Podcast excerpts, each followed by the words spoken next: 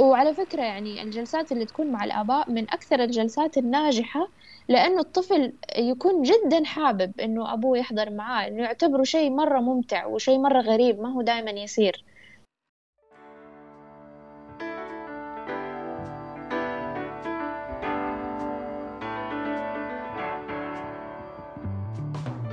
أنا بسمة باحميد أهلا بيكم في بودكاست مظلة. بودكاست أناقش فيه مواضيع متعلقة باضطرابات التواصل مشاكل النطق واللغة بالإضافة لمواضيع عن التنشئة اللغوية الصحيحة. لا تنسوا تعملوا سبسكرايب وفولو للبودكاست حيجيكم تنبيه أول ما تنزل حلقة جديدة وتشاركوا الحلقات مع اللي تعرفوهم. هذه الحلقة بعنوان زراعة القوقعة والتأهيل.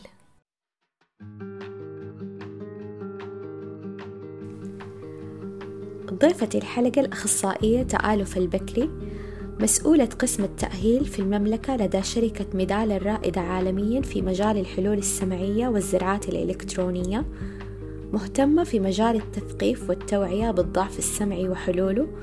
لديها العديد من المشاركات المجتمعية لخدمة زارعي القوقع وأهاليهم. أهلا فيك تآلف نورتي البودكاست. أهلا وسهلا فيكي. كيف حالك؟ إن شاء الله تكوني بألف خير. وأنا صراحة مرة مبسوطة اليوم إن أنا معاكم في البودكاست. حقيقة هذا شرف لي لا والله وأنا تشرفت أكتر. آه مرة متحمسة الموضوع اليوم. آه حنتكلم اليوم عن زراعة القوقعة. آه ويمكن هي من هي من الأشياء اللي مرة خليني أقول نتيجة مرة كويسة لتطور العلم أو نتيجة مرة مفيدة لتطور العلم إنه يكون عندنا زراعة للقوقعة. فإيش هي زراعة القوقعة؟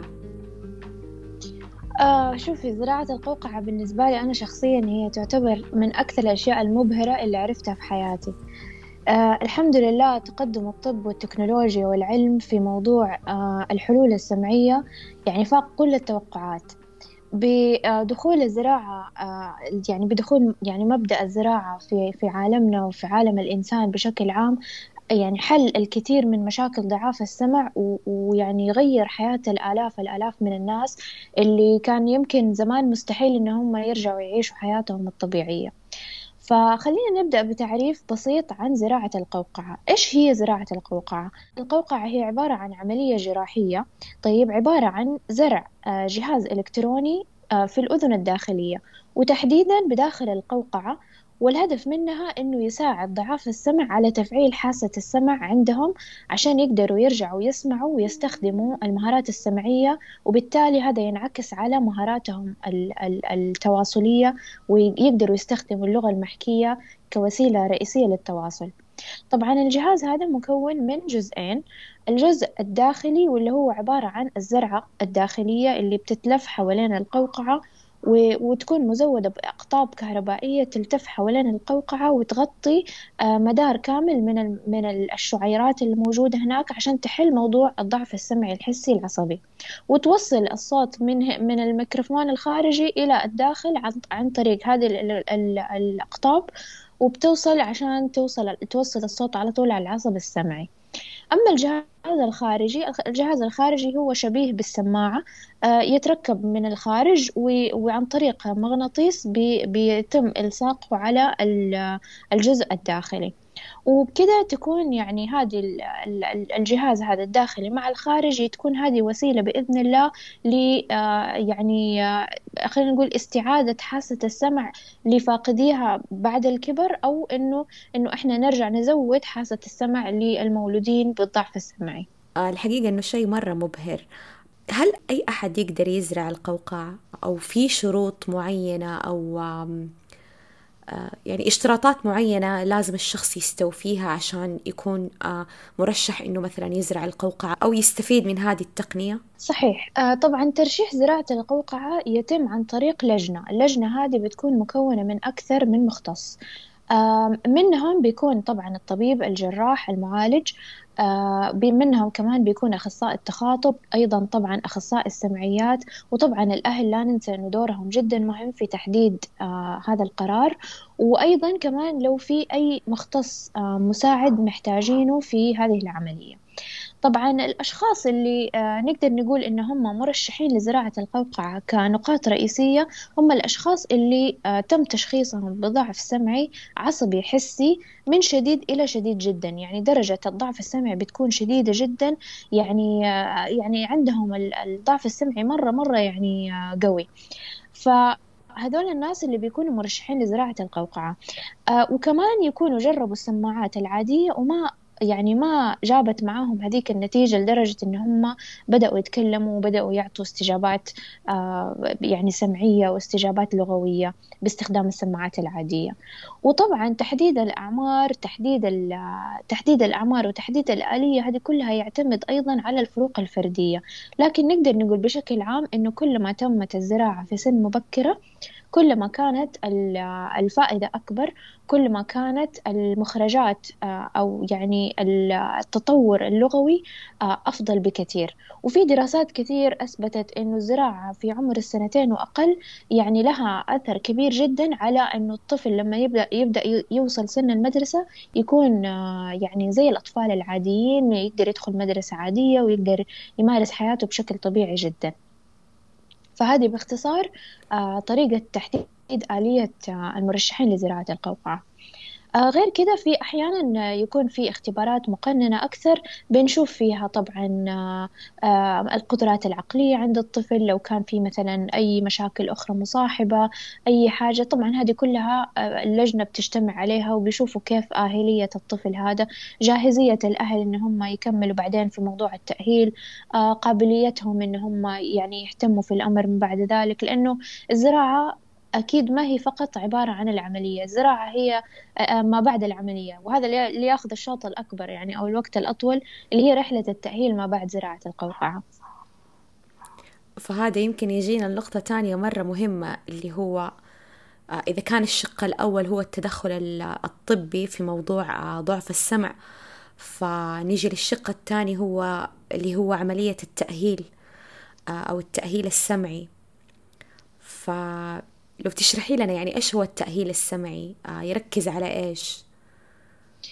طيب بالنسبة للتأهيل السمعي ما في زراعة قوقعة تكتمل إلا بوجود آه برنامج متكامل يعني مرسوم آه ومخصص لهذا الفرد أيا كان عمره. طيب لأنه التأهيل لازم يتم في أي عمر سواء كان طفل سواء كان من مرحلة المراهقة سواء كان من الكبار كل طبعا بحسب احتياجه.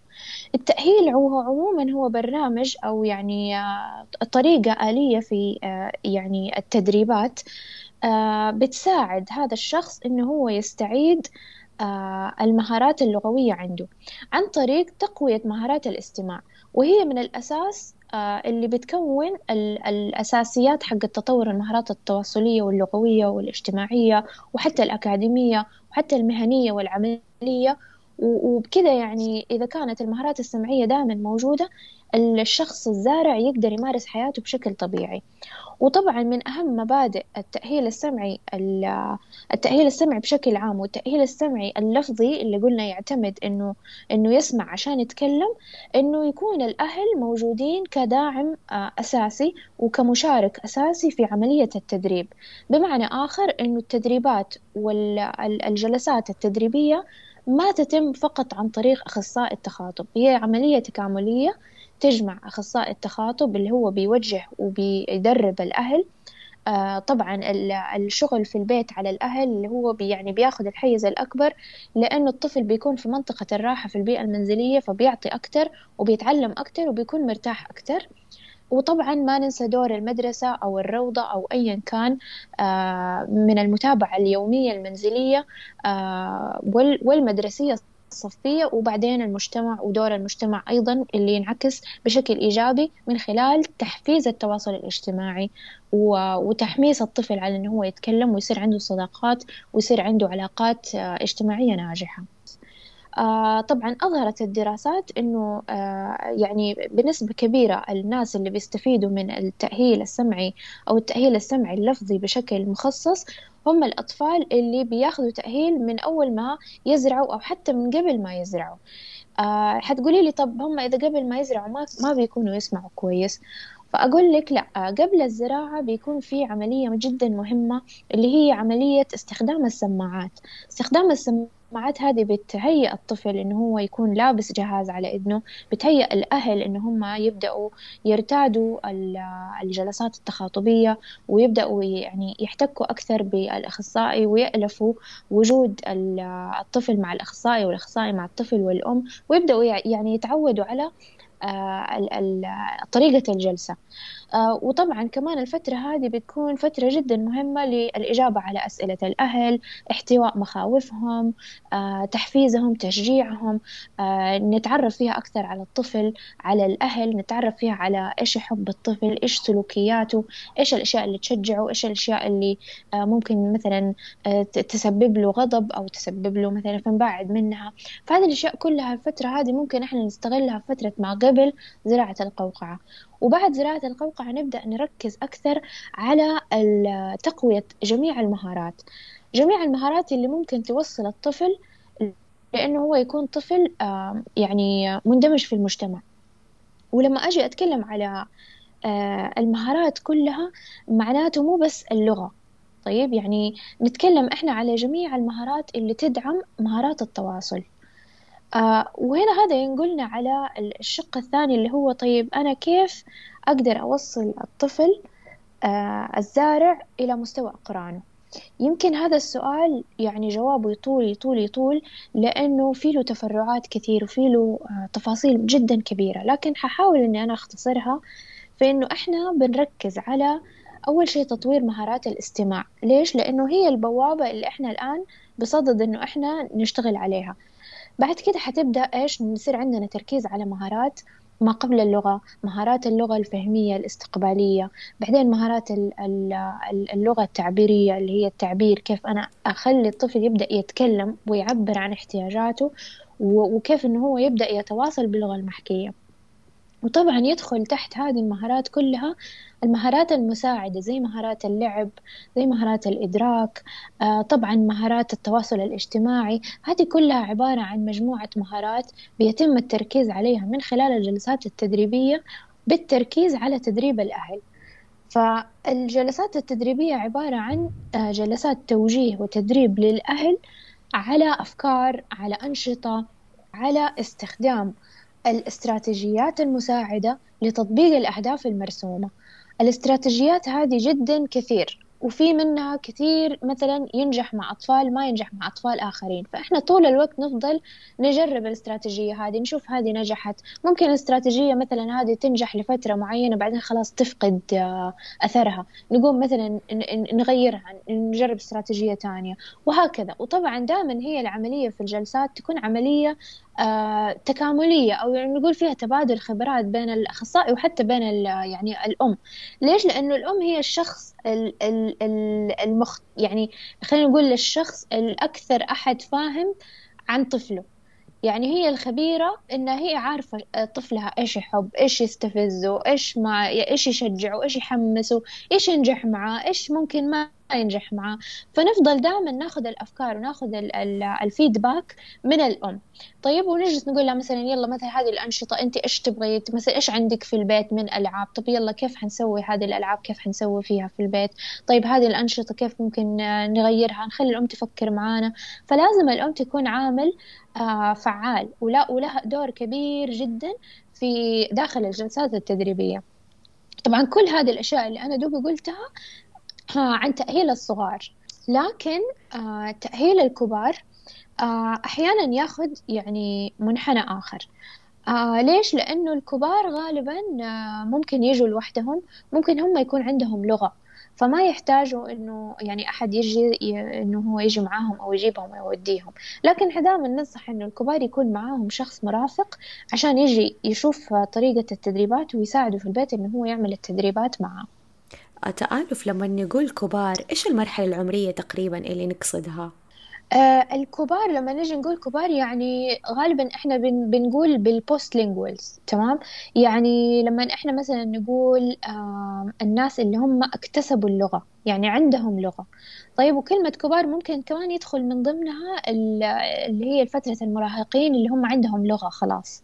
يعني ممكن يكون جاهم ضعف السمع على كبر بعد ما اكتسبوا اللغة خلاص. صار عندهم لغة يقدروا يتكلموا ويتواصلوا بشكل طبيعي وبعد كده حصل يعني أي أي حدث سبب لهم هذا الضعف السمعي. فهنا نقول إنه التأهيل عندهم آه يعني اللي هو يكون متخذ نوع تأهيل البوست لينجوز اللي هم بعد اكتساب اللغة. وطبعا آه أنواع التدريبات بي بيكون على حسب العمر. يعني مثلا أنا لما أجي أهل مثلا شخص بالغ من عمر مثلا أربعين سنة خمسين سنة الأنشطة أو الجمل اللي أستخدمها في التدريبات حتكون مختلفة عن لو أنا مثلا قاعدة أسوي تأهيل لط... يعني ل... لواحد مراهق مثلا عمره 16 17 سنة.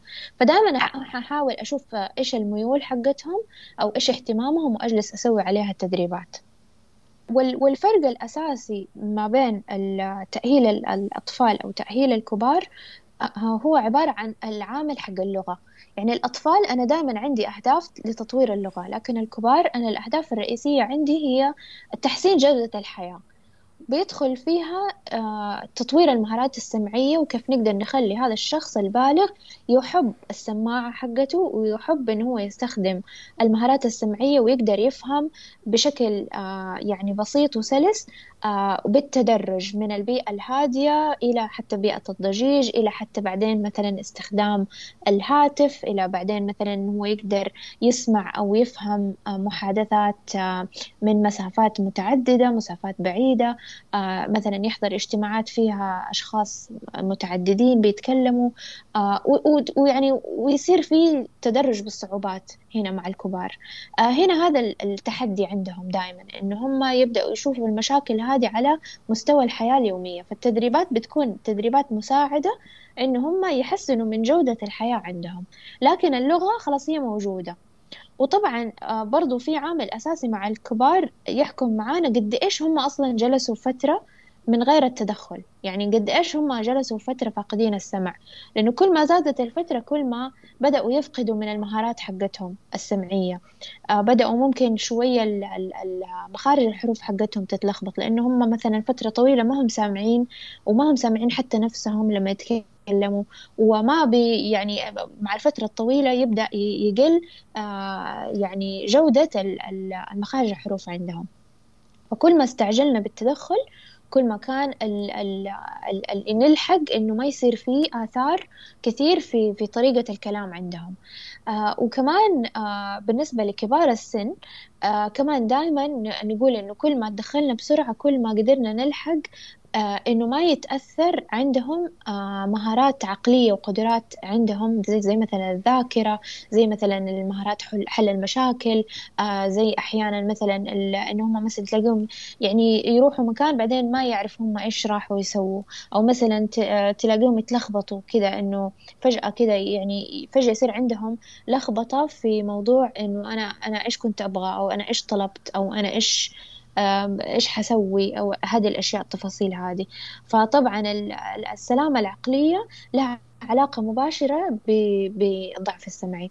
وكل ما إحنا تدخلنا بسرعة مع الكبار كل ما يعني لحقنا إنه آه نساعد هذا الشخص البالغ إنه هو يعني يكون بسلامة عقلية وسلامة سمعية. وطبعا سلامة آه نطقية في مخارج الحروف وفي المهارات السمعية. ما شاء الله أول مرة أو أول مرة تحضرني هذه المعلومة إنه سبحان الله مع الكبار في السن يعني تتزامن مع السلامة العقلية. آه، سبحان الله كل حواسنا مرتبطة يعني ما عمري فكرت فيها بهذه الطريقة. صحيح لأنه يعني في دراسات كثير أثبتت هذه العلاقة الطردية بين القدرات العقلية وبين الضعف السمعي. ويعني دائما يعني لو أنت تعرف أي أحد من كبار السن مثلا عنده يعني ضعف سمعي أو كذا تلاحظ إنه إنه عندهم برضو دائما مشكلة في النسيان مشكلة مثلا في الذاكرة يعني كذا يصير عندهم شوية لخبطة في هذه الأشياء. صحيح جدا صحيح. طيب لو نرجع شوية للطفل هذا اللي مثلا زرع قوقعة وبدأ في التأهيل آه، من عمر مبكر هل ممكن يوصل هذا الطفل آه، لمستوى أقرانه اللغوي. طبعا هو كان الهدف من التأهيل السمعي إنه إحنا نحسن مهارات الاستماع عن طريق القوقعة يعني الجهاز زراعة القوقعة. وبالتالي كمان نحسن مهارات التواصل مهارات اللغوية مهارات الفهم واستخدامها في المحيط الاجتماعي. فهل ممكن يوصل لمستوى أقرانه اللغوي؟ شوفي إذا الطفل زرع من سن مبكرة يعني يعني بحسب الدراسات سنتين وأقل بس مو معناته إنه اللي يزرع بعد سنتين معناته ما حيكتسب مهارات لغوية. بس أنا أقول كل ما كان بدري كل ما كان طبعا أفضل وأسرع. آه وإذا كانت العوامل حقة النجاح كلها متوفرة ومرتبطة في بعضها فبإذن الله في يعني أمل جدا كبير إنه الطفل هذا آه، يوصل إلى مستوى أقرانه ويقدر إنه هو يندمج في البيئة المدرسية في التعليم العام. ويكون ناجح آه، أكاديميا ناجح اجتماعيا ناجح تواصليا. ويعني حتى مبهر قد إيش في نتائج ما شاء الله تثلج الصدر على قولهم في في مجهودات جدا جميلة للأهالي. يعني هذا طبعا يعتبر في الأخير الفضل لله سبحانه وتعالى أولا ثم لشغل الأهالي في البيت. فهمتي؟ فدائما نشوف إنه الأهل اللي اللي حقيقي مهتمين ومجتهدين وفي البيت بيطبقوا التعليمات وبيسووا التدريبات ومستمرين في التأهيل ومستمرين في المتابعات مع البرمجة آه ودائما حريصين على إن هم يعني يحلوا أي مشاكل عارضة تدخل في, في الطريق معاهم آه والحفاظ على الإيجابية آه فتلاقي إنه دائما النتائج يعني حلوة. والحمد لله في نماذج جدا كثير يعني سواء كانوا صغار أو كبار لحالات ناجحة جدا كثيرة. يمكن هذا يخلينا نقول يمكن من أهم عوامل النجاح هو دعم البيئة أو الأسرة ودورها في عملية التأهيل. صحيح أكيد. الدور هذا يعتبر يعني أساسي أساسي جدا. طبعا يعني لو إحنا بس نبى نلخص إيش هي عوامل النجاح الأساسية يعني لو كان في أي أحد الآن يسمعنا من أهالي زارعي القوقعة ممكن آه، يعني كذا يفكروا معايا الآن هل هذه العوامل متوفرة معاهم؟ آه، أو يعني تشيك تشيك كذا يعملوا عليها إذا هي موجودة أو إذا هي ما هي موجودة يكونوا حريصين إن هم آه، يعني يوفروها مع حالات أطفالهم. أول شيء اللي هو أنه من البداية يكون في كشف مبكر تدخل سريع آه سواء كان باستخدام السماعات العادية أو حتى بقرار زراعة القوقعة. طيب تاني شيء اللي هو دائما أنه يكون في آه دعم الفريق. طيب يعني دائما يكون في أخصائي السمعيات موجود آه، أخصائي التخاطب موجود دائما يكون في آه، إذا كان يحتاج الطفل متابعة مثلا مع أخصائي نفسي لمثلا سلوكيات معينة إذا كان الطفل مثلا محتاج علاج وظيفي لمثلا آه، يساعده في أشياء معينة عشان يصير فيها أفضل إذا كان الطفل محتاج مثلا في المدرسة تدخل أكاديمي سواء مثلا معلمين التربية الخاصة أو مساعدين المعلمات هذه كلها تعتبر كالفريق كله إنه هو يساعد. يعني مش يد واحدة تصفق. مش فقط الاعتماد على واحد شخص إنه هو ينجح عملية زراعة القوقعة. آه هذا رقم اثنين. بعدين كمان إنه طبعا المتابعة المستمرة في جلسات التخاطب. ليش مرة مهمة جلسات التخاطب؟ لأنه الأم إذا هي فقط بتسوي في البيت أو بتجتهد أو مدخلها مدرسة أو روضة في وقت معين الأم ممكن يعني تخلص أفكارها. أو مثلا ما تعرف إيش الخطوة القادمة. أو مثلا تتعامل مع الطفل بمستواه الحالي بس ما هي عارفة إيش المستوى الأعلى اللي هي تحتاج يعني تحط الطفل فيه عشان يتدرب عشان يصير زي التحدي ليه فيقوم يطلع يتعلم أكثر. فأخصائي التخاطب هو اللي بيوجه عن طريق دائما استخدام معايير التطور الطبيعي والمقاييس حقت التطور التطور الطفل الطبيعي. فإحنا دائما بنقارن تطور الطفل بالمهارات الموجودة عندنا وبنحاول إن إحنا نساعد الأم إنه هي تعرف توازن متى تدخل في الهدف هذا متى تروح الهدف هذا في جميع المهارات. سواء المهارات السمعية سواء المهارات اللغوية مهارات الإدراكية مهارات اللعب مهارات النطق مهارات التواصل الاجتماعي آه فهذه كلها المهارات هي اللي تشيل الطفل وطبعا مهارات الأكاديمية هذه طبعا تسير مع المدرسة. فهذه كلها العوامل هي اللي بتساعد الطفل فالأم أحيانا لما لحالها تكون ممكن تلاقيها فجأة يعني تضيع أو مثلا يجيها إحباط معين لأن هي ما عارفة فين تروح أو ما عارفة هي بتسوي كفاية ولا بتسوي أقل ولا بتسوي أكتر. أحيانا في كمان أمهات يضغطوا بزيادة. يعني يعني يجيبوا ضغط للطفل آه، في مثلا أشياء معينة أكثر من مستواه أو أكثر من حتى يعني اللي اللي الآن متوقع إنه هو يحصله أو يجيبه. فدائما الوزنية هذه بتتم عن طريق مساعدة مختص المختص هذا هو اللي بيساعد الأهل إن هم يعرفوا هم فين في الخط في الرحلة هذه وفين رايحين وفين آه الخطوة الجاية وإيش الخطوة اللي بعدها وهكذا. تمام؟ آه طبعا كمان الأخصائي التخاطب بيوجه من ناحية التفاصيل الصغيرة زي مثلا ال ال مثلا الحفاظ على البيئة كيف إنه إحنا نتدرج بالاستراتيجيات إيش الاستراتيجية اللي نشيلها إيش الاستراتيجية اللي ننقصها. آه، إيش اللي دحين ممكن نجربه؟ إيش في أفكار؟ آه، إيش اللي مثلا آه، يعني يصير في تقويم حتى لسلوكيات الأم؟ مثلا الأم هذه مثلا استراتيجية عملتها بزيادة أو خلاص ما نحتاج هذه الاستراتيجية مثلا في أمهات كثير يعلوا صوتهم بزيادة.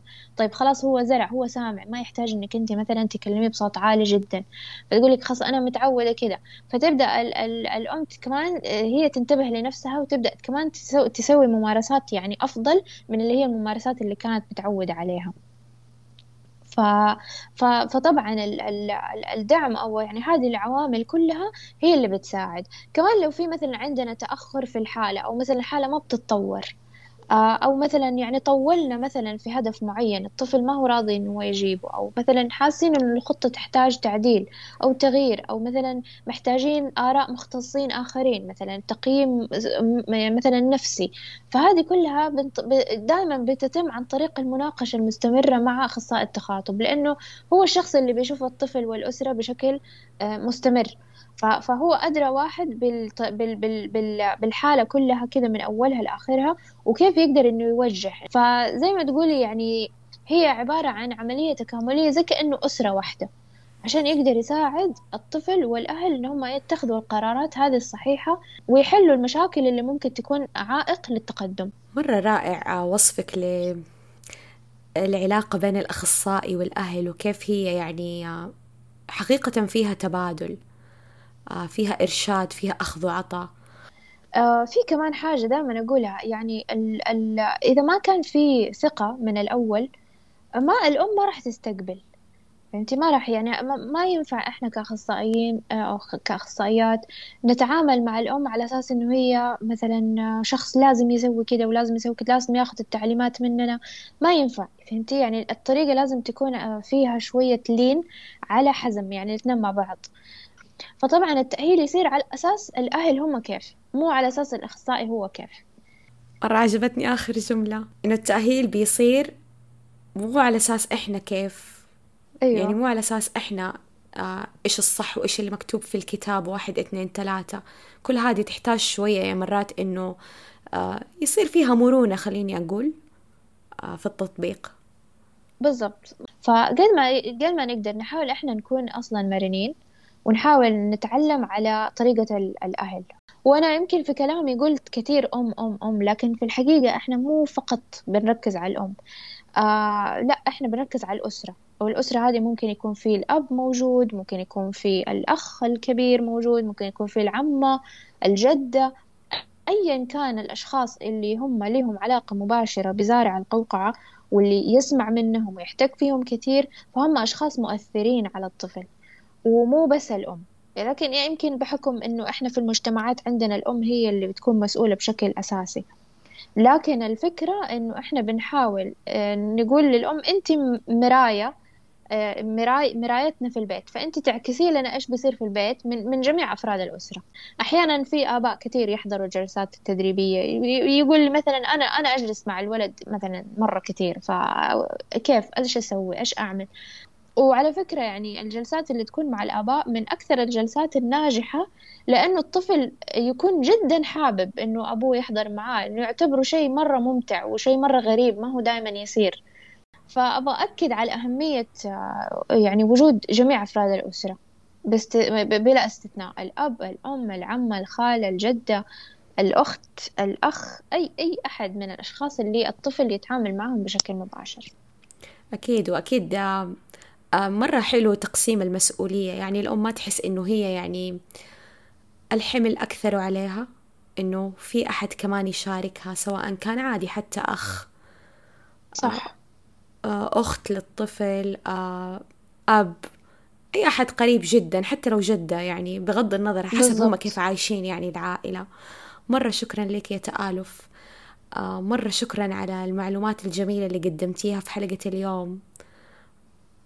والله أنا أنا اللي أقول لك مرة شكرا على هذه الاستضافة. يعني أتمنى أكون يعني لخصت الموضوع بيقول الموضوع جدا كبير.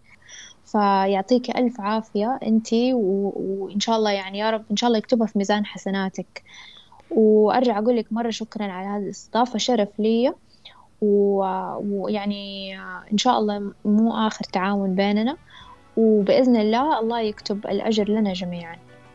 آمين. لا بالعكس مو آخر تعاون أكيد وبالعكس شهادة مرة أعتز فيها.